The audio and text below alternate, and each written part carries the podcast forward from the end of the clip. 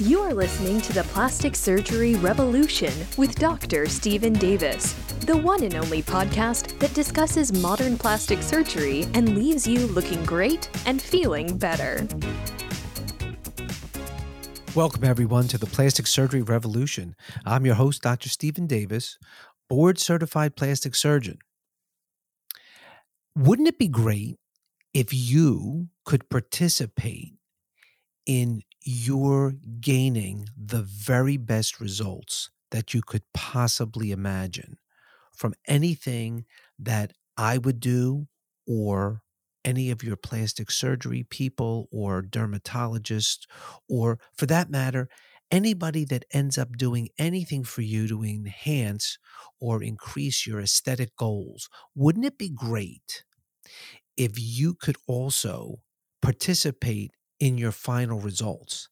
And that's really what I want to talk to you about today because more and more literature and more and more research is coming out to say how many things we do on a day to day basis that we almost do mindlessly.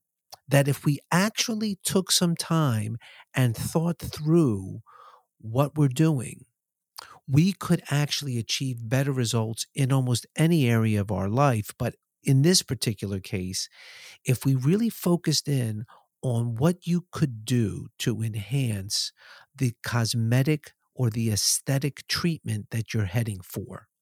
I'm going to give you a couple of examples today. And one of the most popular ones that's really becoming more and more like the go to standard is fat reduction modalities, fat reduction treatments.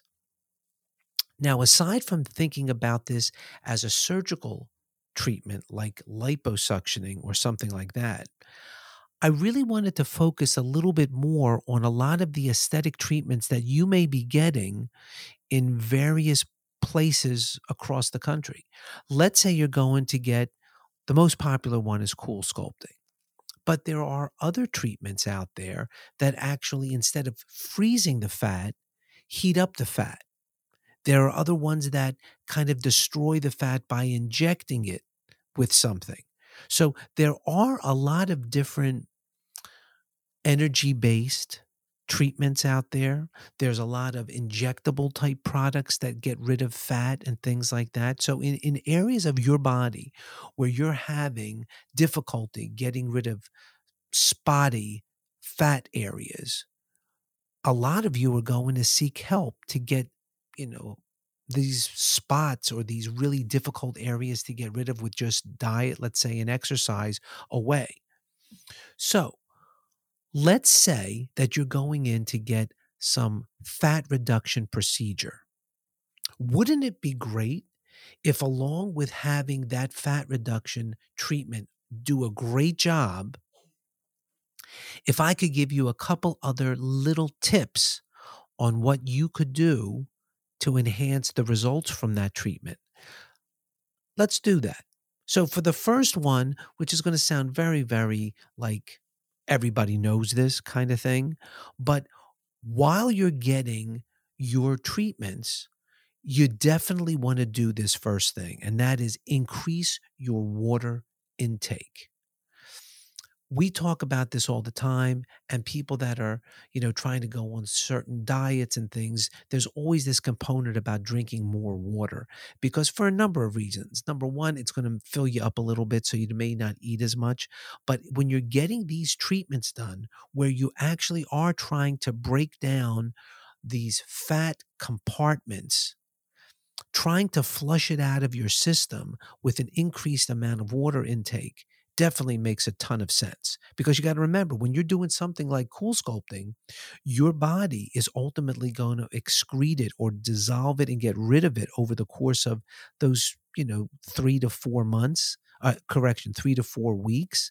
So while those 3 to 4 weeks are going on that would be a really appropriate time to just bump up the amount of fluids water in particular that you're taking in. All right let me give you another one what if while you're getting these treatments done, you actually increased your workout regimen?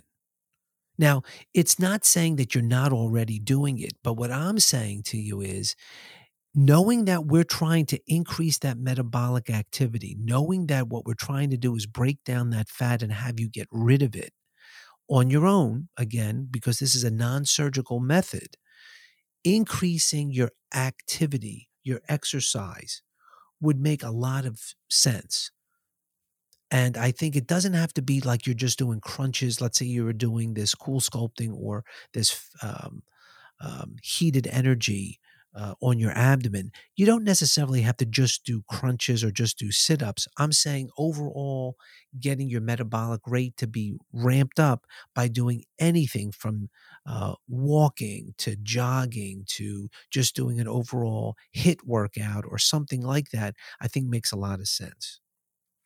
How about this? Whenever I do liposuctioning or a tummy tuck or a facelift or anything where we're really trying to reshape the body part, I always, always, and I'm not alone in this, all the plastic surgeons that I know that do a lot of body contouring or facelifts, or for that matter, any kind of surgery, always are very, very careful about the dressings that they apply afterwards, the garments that we're asking the patients to wear. So, with that in mind, why wouldn't we want you to be wearing a certain kind of a shape garment, a uh, Spanx, uh, some sort of a fit garment that will train the skin of where we've been trying to get rid of the fat to shrink down to. Because think about this for a minute.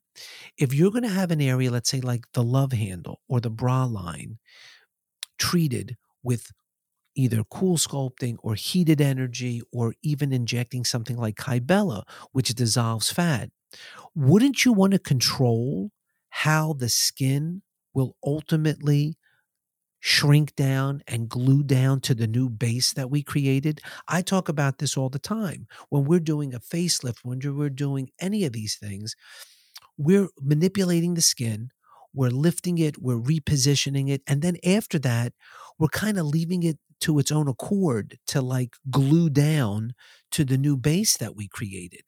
And this glue is your body forming collagen to hold it into place. Well, it only makes sense that if you could direct how that skin is ultimately going to glue down, it would make a tremendous amount of benefit. So, a lot of you that may be getting some of these non surgical fat reduction treatments may not really treat it like we would if we were doing liposuctioning or a surgical procedure.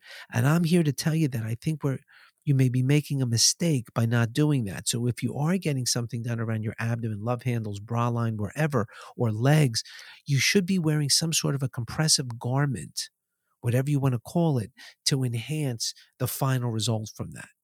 Let me give you one more of these things. And I think this one is the one that most people discount.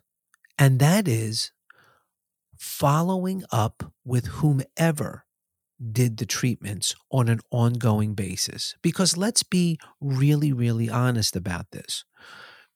For all of you that know how CoolSculpting works, or for all of you that know how these externally applied energy sources work, basically, we're taking some sort of an energy system. It could be either freezing the fat, heating the fat, something and we're applying it to that area in question. So let's say, for instance, we're talking about the love handles.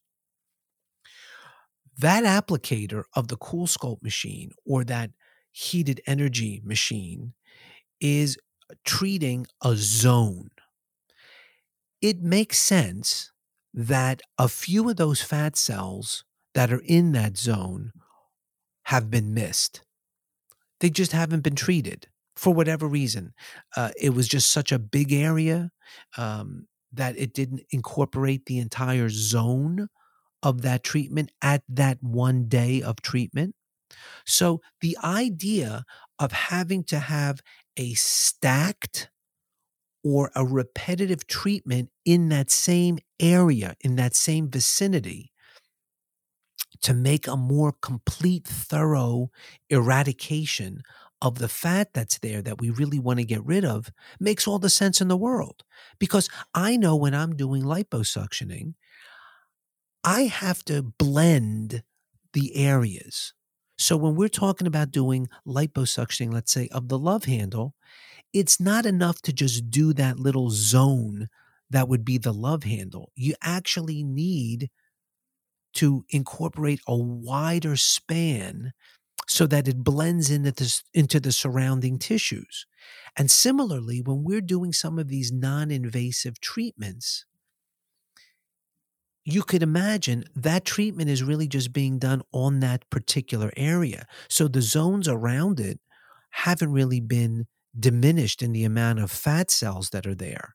So the reason why I think this is so important, and I don't think it should be such a um, like a, an awakening for people is to understand that blending the surrounding area be it with another session of CoolSculpting be it with you know instead of doing CoolSculpting, maybe it's just a little bit of fat that you still see in that area. So maybe we inject a little bit of Kybella to dissolve it. Or maybe we just need a little bit of a heated energy to tighten up the skin and shrink down a little bit more of the fat. Whatever it is, there is a way of stacking the treatments or a better way of thinking about it is to be a little bit more complete in treating the area. And that's why it is so important for you to follow up after your treatment session. I know so many of you feel like it should be like a one and done type of a thing, but it really isn't when you're really taking a look at the overall body. Because I know from doing this surgically, it takes more than just liposucking that fat from that particular area in order for you to get that shape that you're looking for. It just makes sense. And I think the same thing should be taken into account when we're thinking about using a non surgical approach to go after something like a body part. So, all of these things that I'm talking about, I'm using CoolSculpting, fat uh, dissolving type things as uh, an example. But you could extrapolate this conversation to talk about anything. How about something like lasers to the face. Let's say you're someone that has dark circles under your eyes, a little bit of crepey skin in that same general vicinity under your eyes, and you may also have some hollowing there in that tear trough or that area right underneath your eyelid that looks like it's a gully. Well, I can tell you right now that there isn't one treatment that'll take care of all three of those issues we're going to have to stack or combine certain treatments to make that area look as beautiful as you want it to. So that's why I'm saying, like, this whole concept of coming back and having to maybe do another modality to finally get the end result shouldn't be such a foreign thought process. It should make sense to you, especially if you're going and getting a really thorough evaluation whomever you're going to should really, you know, sit down and talk to you and really explain to you that most of the time it will take a combination of a few things in order for you to get the exact thing you're looking for. And as, again, it could just be more of the same. An example of that would be Botox or any of these neuromodulators that we use like Dysport or Jeuveau or any of them. If you're a first time uh, Jeuveau or Botox person, after that treatment, you may not see that result for at least a week or so. So when that treatment is finished and it kicks in, there may be a line or two that was missed. You got to come back and see us. You got to come back and see the plastic surgeon or whomever it was that actually injected you so that you could end up getting the perfect result that you want and it's not that something was missed, it's just that you're really trying to get the best result that you can. And sometimes these things don't happen instantly. Sometimes with fillers, they do.